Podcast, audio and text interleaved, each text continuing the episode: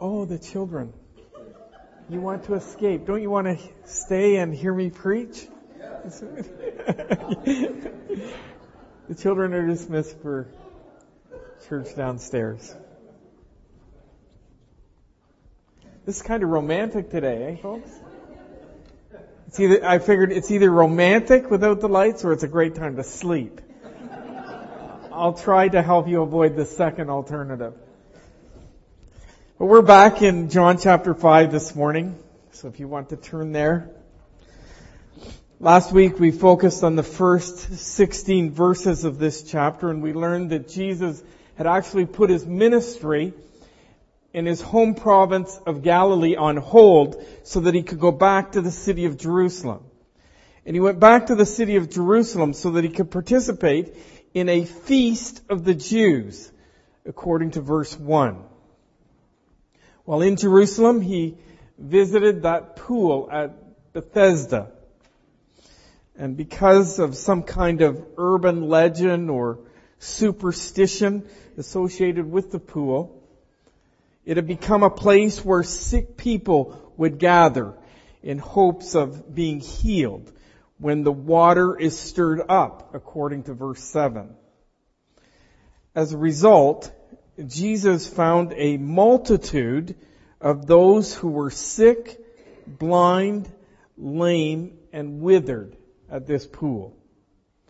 Now it may not have been as big a crowd as we get at the Air Canada Centre in Toronto, but, but this is a large crowd of sick people. Would not have been a pretty sight. And it was probably not a place where healthy people would prefer to go. And yet, that's where Jesus went. And while there, he picked out one man out of a multitude of sick people. A man who had been an invalid for 38 years. And he said to him, according to verse 8, Get up, pick up your pallet, and walk. After 38 years. And notice verse 9. Immediately, the man became well and pick up, picked up his pallet and began to walk. That's incredible. An unbelievable miracle. Can you imagine being that lame man? Immediately, instantaneously, he was healed after 38 years of struggle. Struggling to cope with life while trapped in this broken body. Obviously, this was just another one of those signs. Like that time in Cana of Galilee where Jesus turned water into wine and saved a wedding feast. Or that time when he healed that nobleman's dying son in Capernaum. This too, this miracle, it provides more evidence that this Jesus, he's no ordinary man.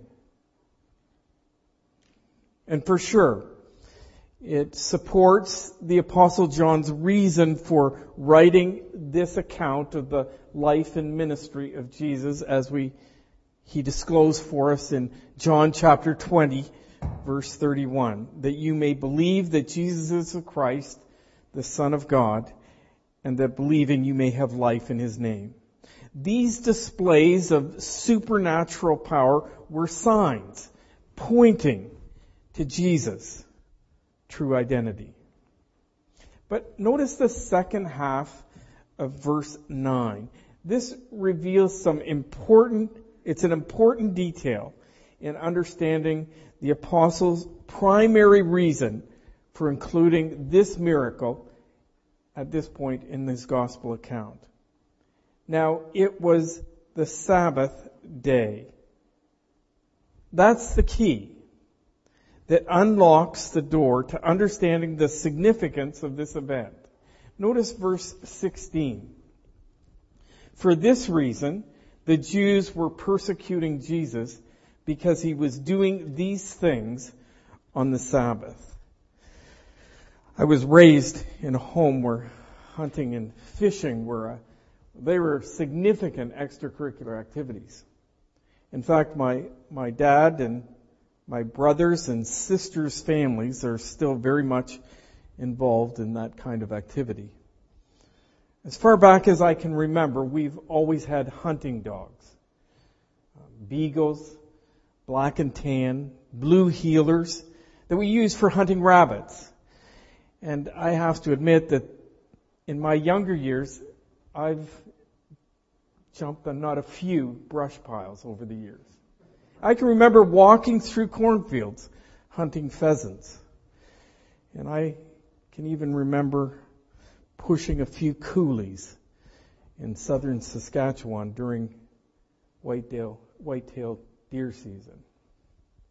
All for the purpose of flushing out the game from their places of hiding. And I think that's what Jesus is doing here in John chapter 5. He's flushing out his opposition out into the open. Jesus knew that pushing that Sabbath hot button would expose these unbelieving religious Jews for all to see. And this is not the only occasion that Jesus pushed that Sabbath hot button. There was that time when his disciples picked heads of grain and rolled the grain in their hands and they were eating the grain on a Sabbath. It's reported in all three synoptic gospels, Matthew, Mark, Luke. Significant event. Here in John chapter 5, we see Jesus healing a man who had been paralyzed for 38 years, and Jesus also healed a man with a withered hand in Capernaum reported in Matthew, Mark, and Luke again. John chapter 7, Jesus confronts the Jews about possibility of hypocrisy. After all, they were circumcising people on the Sabbath. Jesus healed the man born blind from birth in Jerusalem, John chapter 9. Jesus healed a woman bent double in Judea in Luke chapter 13. And then in chapter 14, Jesus heals a man with swollen arms and legs with dropsy from Perea. All on the Sabbath, that sacred day.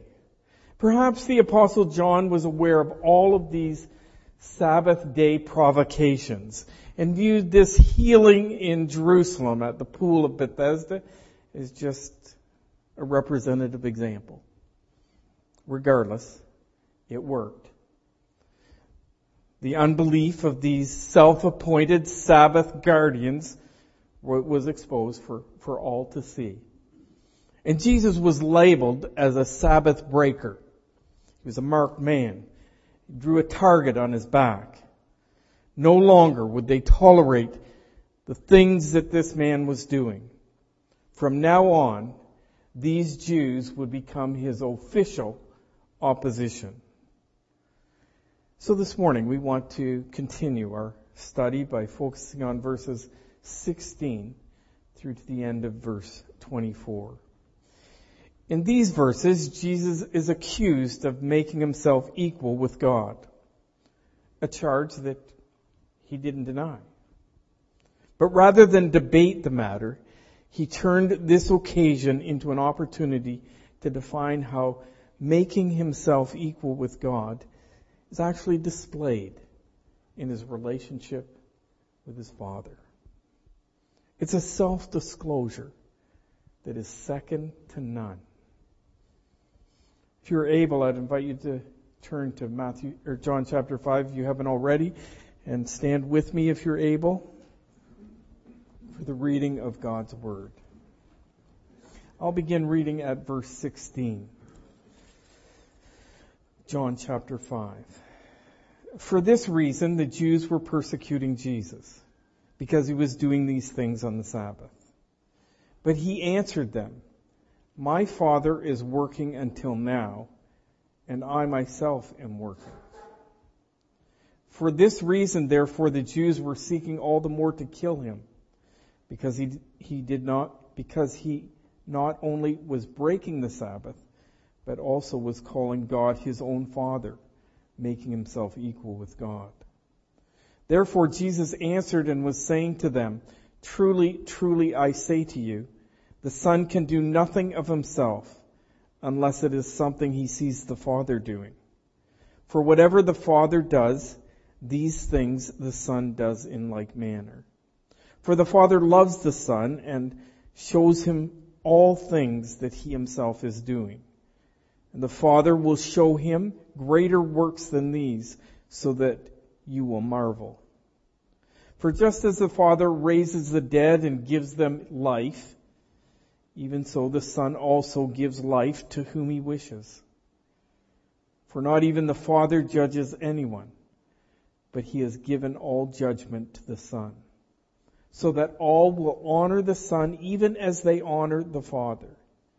He who does not honor the Son does not honor the Father who sent him.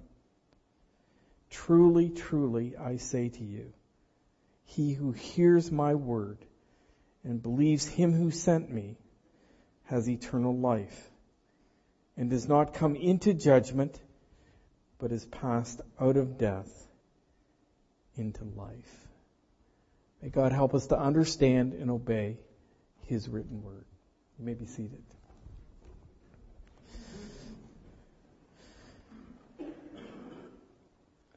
Father, we come this morning offering ourselves as a living and holy sacrifice because of all that you have done for us.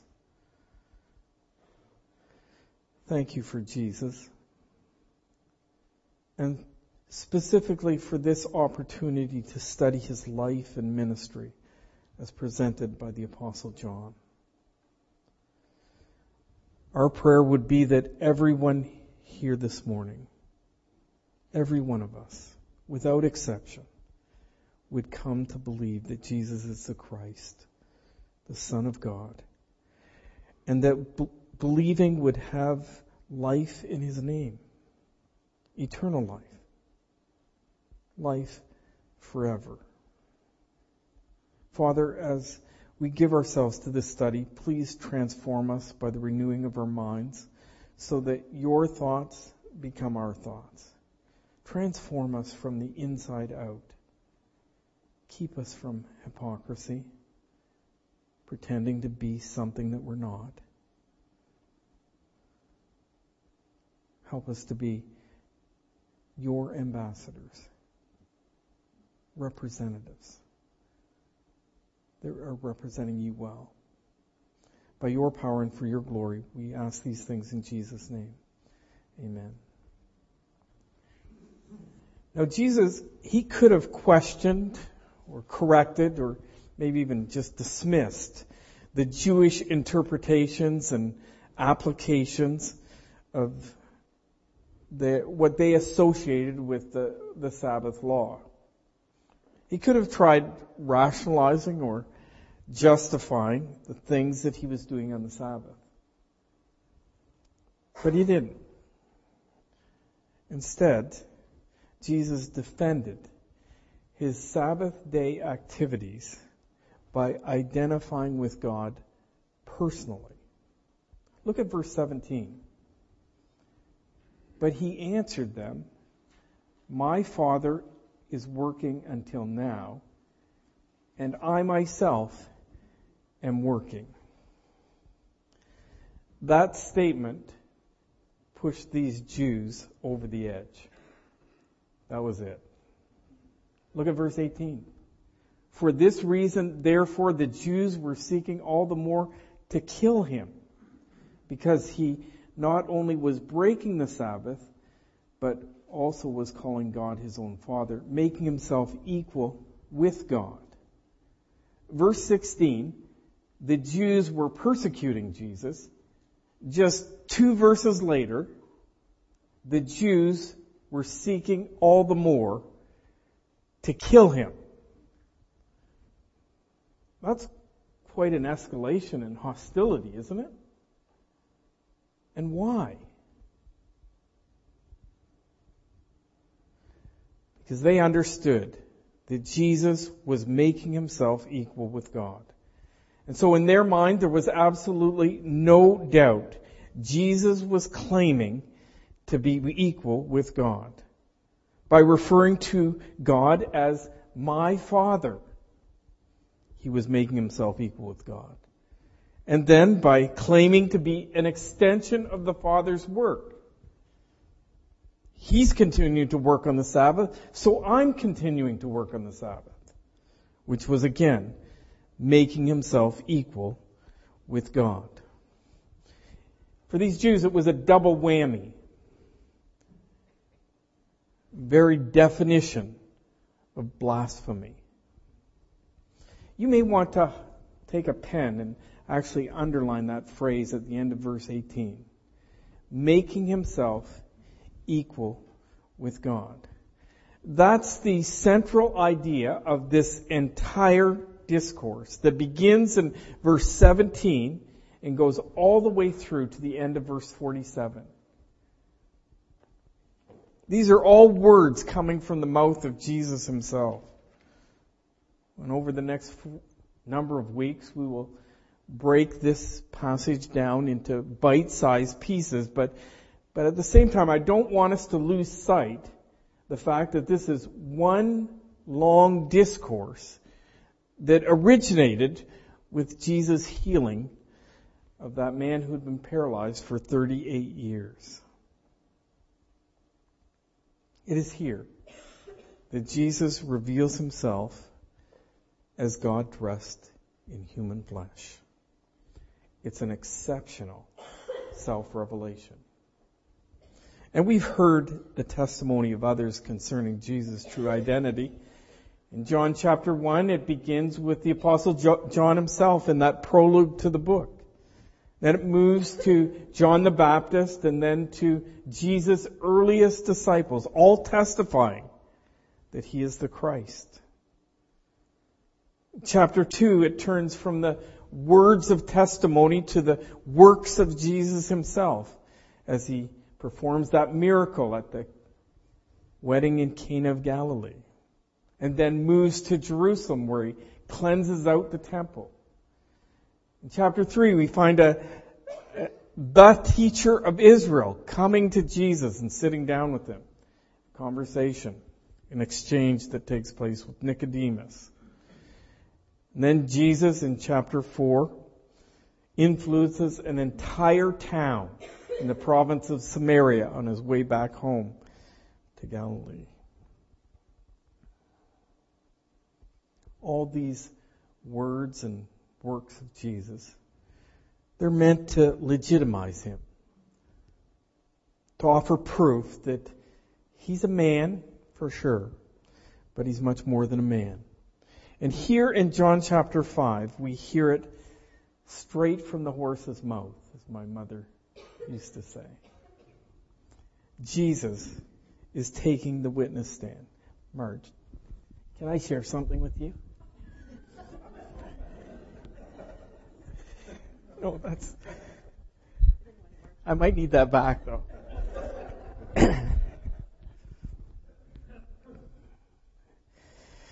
this morning, uh, Jesus takes the witness stand and testifies of his relationship to the Father. It doesn't get any better than that. And let me just say that the gospel stands or falls here. We are standing at the very foundation of our Christian faith. If we get this wrong, it all becomes smoke and mirrors. C.S. Lewis, in his classic book, Mere Christianity, wrote these often quoted words, and I'll read them.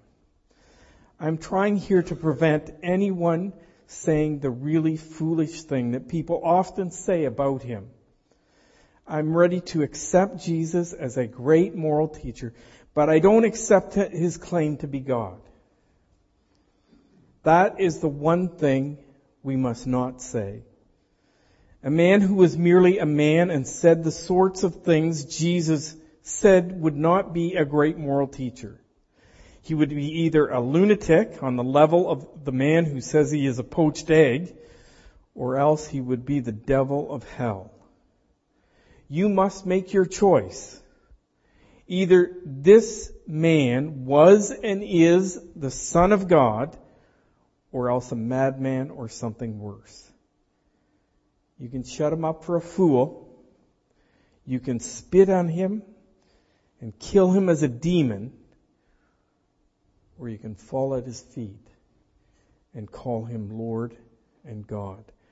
But let us not come with any patronizing nonsense about his being a great human teacher. He has not left that open to us. He did not intend to. And I would add, neither did the Apostle John. And neither does the Rock Community Church. Liar, lunatic, or Lord. You must make the choice. And it's a choice that only you can make. Nobody can make it for you. And remember, not choosing is a choice. Look at verses 19 to 22 in John chapter 5. How many are using NASB or ESV this morning? Copy of the scriptures. Number of you. Notice the middle of verse 19. Is that little word for. F O R. In the NIV, I think they use because. But we find that little word for Again at the beginning of verse 20, 4. 21, 4. 22, 4. I think 22, the NIV uses moreover. If you're in the habit of marking up your Bible, you may want to circle those fours. There are four of them. And they indicate the four ways in which Jesus defines his relationship with the Father. Oh, by the way, the Jews did have it right.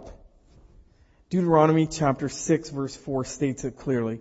Hear, O Israel, the Lord our God, the Lord is one. There is only one God. Ephesians chapter 4 verse 6. One God and Father of all, who is over all and through all and in all. 1 Timothy chapter 2 verse 5. For there is one God and one mediator between God and man, the man Christ Jesus. One God and yet three distinct persons. God the Father, God the Son, and God the Holy Spirit. He is a triune God, three persons existing in perfect community. And so we are Trinitarians. We believe that we worship a one three person God. How does that work? Well, that's exactly what Jesus wants to talk about here in John chapter 5. Not entirely.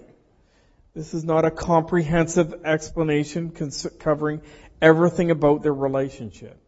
But we do gain insights into Jesus' relationship with the Father here in verses 19 to 22.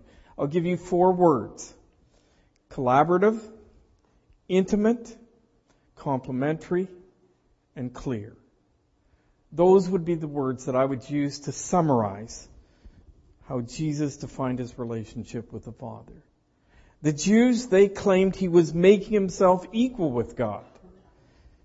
Here's Jesus' answer. Look at verse 19. Therefore Jesus answered and was saying to them, Truly, truly, I say to you, the Son can do nothing of himself unless it is something he sees the Father doing. For whatever the Father does, these things the Son does in like manner. Did you catch that phrase? The Son can do nothing of himself. The Father-Son relationship is collaborative. Look down the page at verse 30. I can do nothing on my own initiative. As I hear, I judge. And my judgment is just because I do not seek my own will, but the will of him who sent me. Nothing on his own initiative. His judgments are the Father's judgments. He is seeking his own, he's not seeking his own will, but the Father's will. John chapter 8 verse 16. But even if I do judge, my judgment is true, for I'm not alone in it, but I and the Father who sent me. It is a collaborative judgment. Remember that divide and conquer strategy we used as kids? Dad would say no, and off to mum we would go. That never really worked in the home where I grew up, but it won't work here either with God the Father and God the Son. They are in perfect harmony all the time. Listen to John chapter 12 verse 49. For I did not speak on my own. This is Jesus speaking. I did not speak on my own initiative, but the Father himself who sent me has given me a command as to what to say and what to speak. Wow, that, that sounds pretty comprehensive to me. Then in John chapter 14 verse 10, the words that I say to you, I do not speak on my own initiative, but the Father abiding in me does his works. What the Father is doing and saying, that's what Jesus did and said. We see the Father in the Son. So Jesus answered the making himself equal with God charge with an admission. All his words and deeds, all his actions and reactions are in perfect harmony with what the Father was doing and saying. I'm not suggesting that he was some kind of ventriloquist puppet, nor am I suggesting that he was it's a slave master relationship where you're not paid to think. Just do it.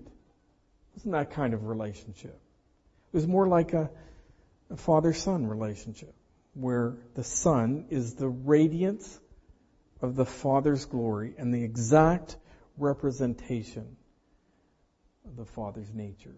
Hebrews chapter 1 verse 3. This was never intended and never was a solo flight for Jesus. But the Jews, they were seeking to kill him because he was making himself equal with God. It's your call.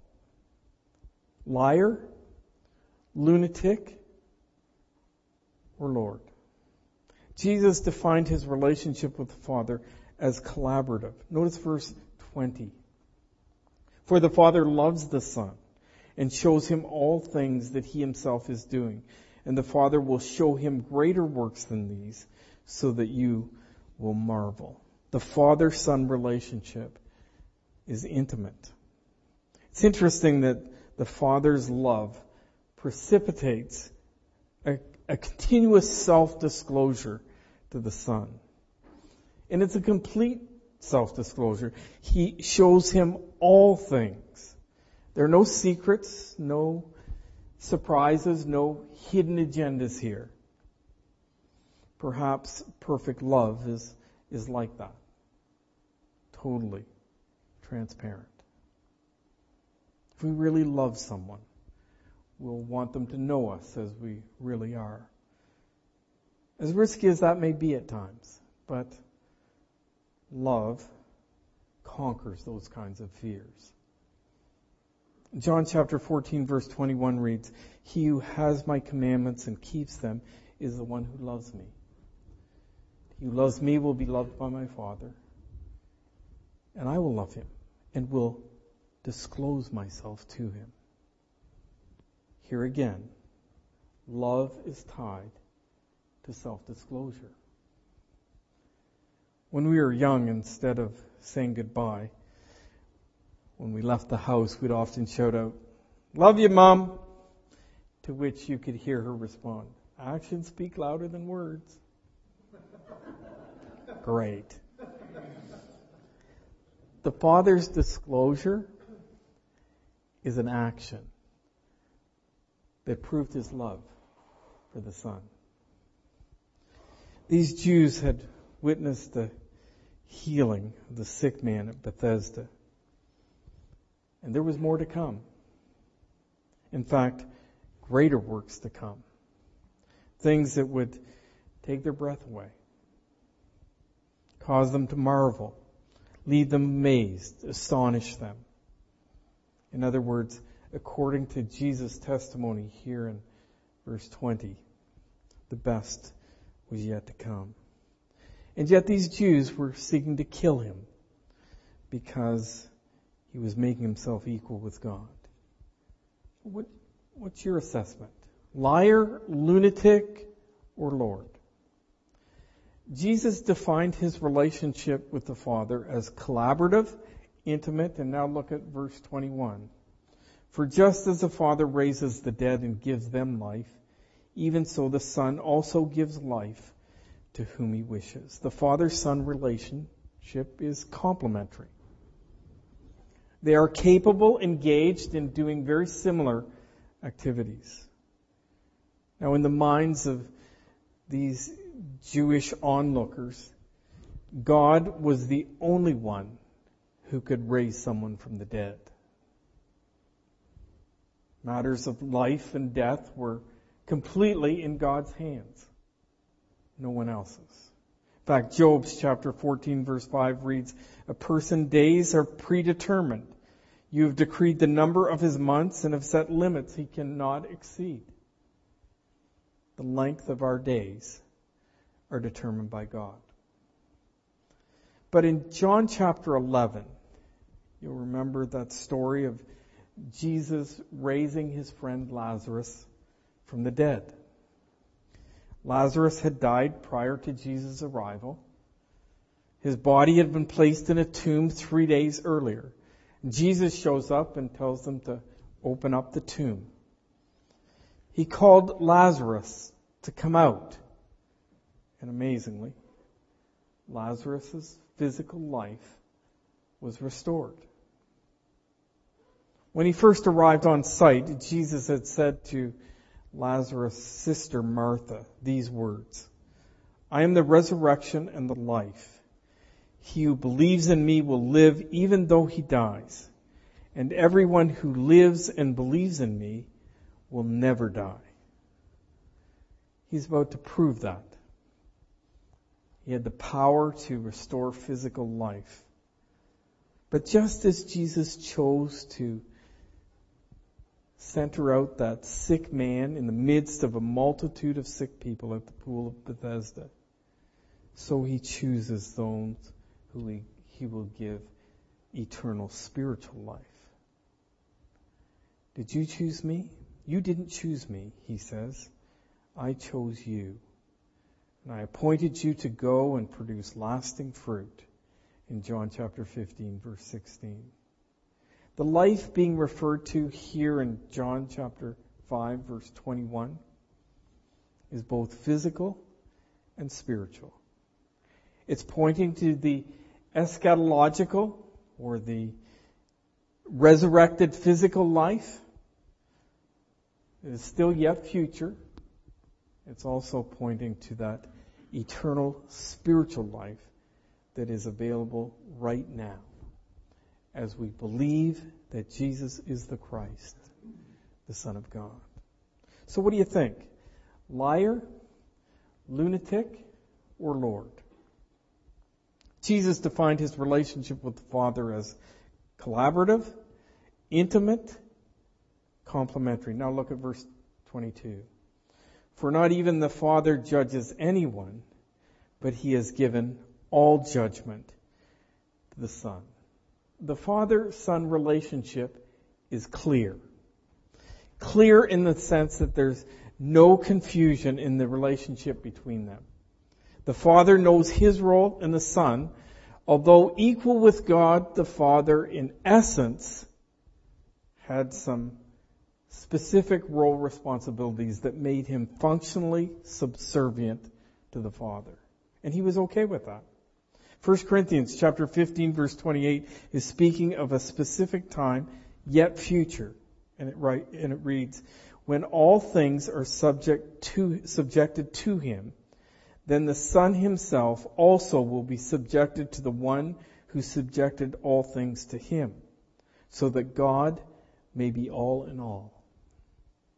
But until then, it is the Father who has assigned all judgment to the Son. And that makes sense to me, doesn't it to you?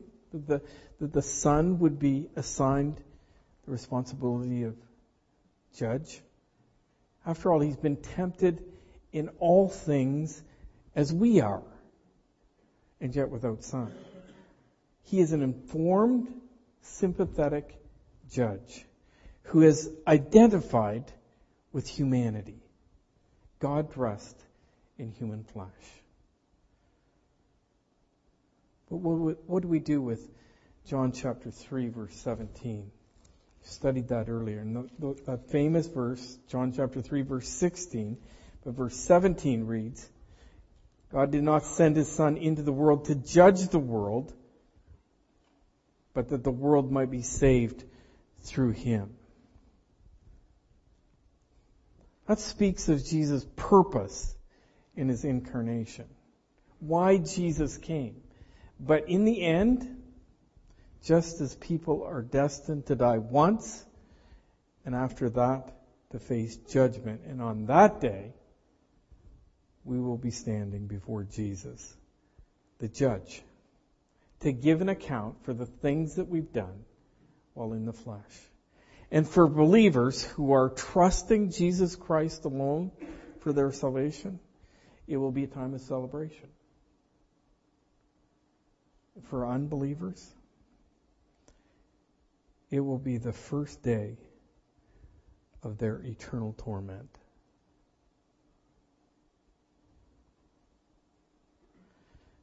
Verse 23, you'll notice, starts with so that.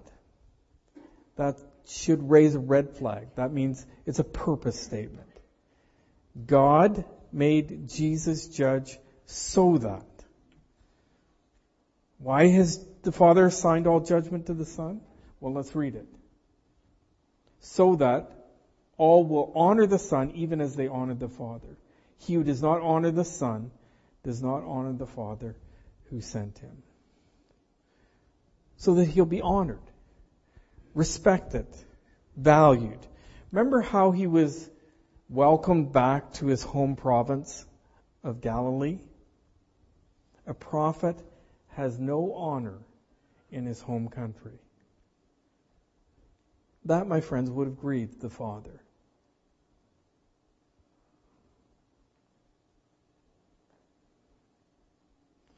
In the end, it won't be so.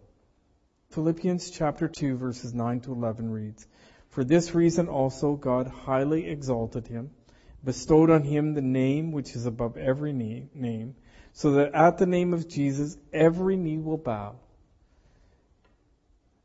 and every tongue confess that Jesus Christ is Lord to the glory of the Father.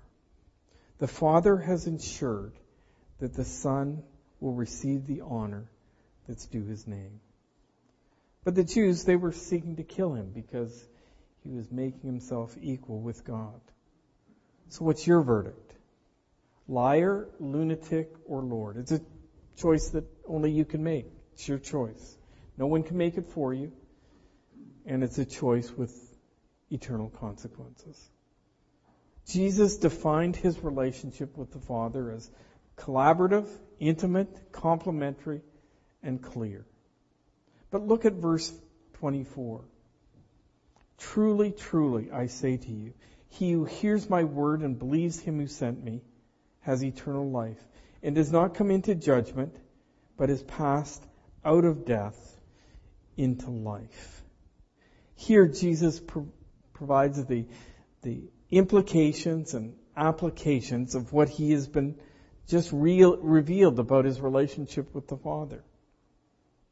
Both the Father and the Son give life, according to verse 21. Additionally, the Father has given all judgment to the Son, verse 22. So now what?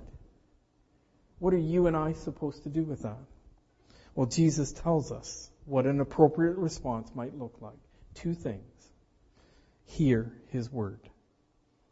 He, and He means not just hear it, but, but hear it with comprehension. And secondly, believe Him who sent me. Hear and believe. It's not complicated, but that doesn't mean that it's easy. In fact, without God's divine enablement or intervention, it's impossible. You and I are incapable of figuring this out on our own. 1 Corinthians chapter 2 verse 14. But a natural man cannot accept the things of the Spirit of God, for they are foolishness to him, and he cannot understand them. And then in addition to that, the reality of our own personal sin and depravity, then we have the God of this world has blinded the minds of un- the unbelieving so that they might not see the light of the gospel. It's not easy, but it is possible. And that is, after all, why the Apostle John wrote this gospel account of the life and ministry of Jesus Christ, so that you may hear and read what he wrote and believe that Jesus is the Christ, the Son of God, and that believing you might have life in his name. The apostle Peter had a similar message. Christ suffered for our sins once for all time. He never sinned, but he died to bring sinners safely home to God. And I love that image. Safely home to God. And for those that are already trusting Jesus Christ as their Lord and Savior, the message is the same. Hear and believe. And belief is always displayed in obedience. If you don't obey, there's only two reasons. You, you didn't hear it, or you didn't believe it. And there's all kinds of reasons that explain why we wouldn't believe it. The big three, according to John again in his first epistle, the lust of the flesh, the lust of the eyes, and the pride of life. Or to put it in ways that we might understand it more clearly, the New Living Translation translates those words a craving for physical pleasure, a craving for everything that we see, and the pride of our achievements and possessions. And trust me, in, in those cases, hearing aids won't help. Confession is the only thing that will. Hear and believe. And belief always results in obedience. If you really believe it, you'll obey it. He who has my commands and keeps them is the one who loves me. And he who loves me will be loved by my Father, and I will love him and will disclose myself to him. The Jews were seeking to kill him because he was claiming to be equal with God. Jesus defines his relationship with the Father in a way that can be summarized with just four words collaborative, intimate, complementary, and clear. So, what do you think? Liar, lunatic, or Lord? The choice is yours. Let's pray.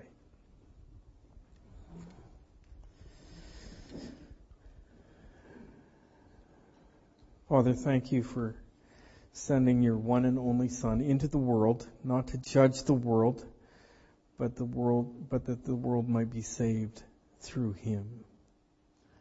And although he existed in the form of God, he did not rec- regard equality with God something to be grasped or denied, but emptied himself, taking the form of a bondservant and being made in the likeness of men. Being found in the appearance of a man, he humbled himself by becoming obedient to the point of death, even death on a cross. Enable us to choose rightly, to accept Him as both Savior and Lord, and to live lives that increasingly give evidence of that choice. Obedient lives, working out the salvation that you're working in us. We ask in Jesus' name. Amen.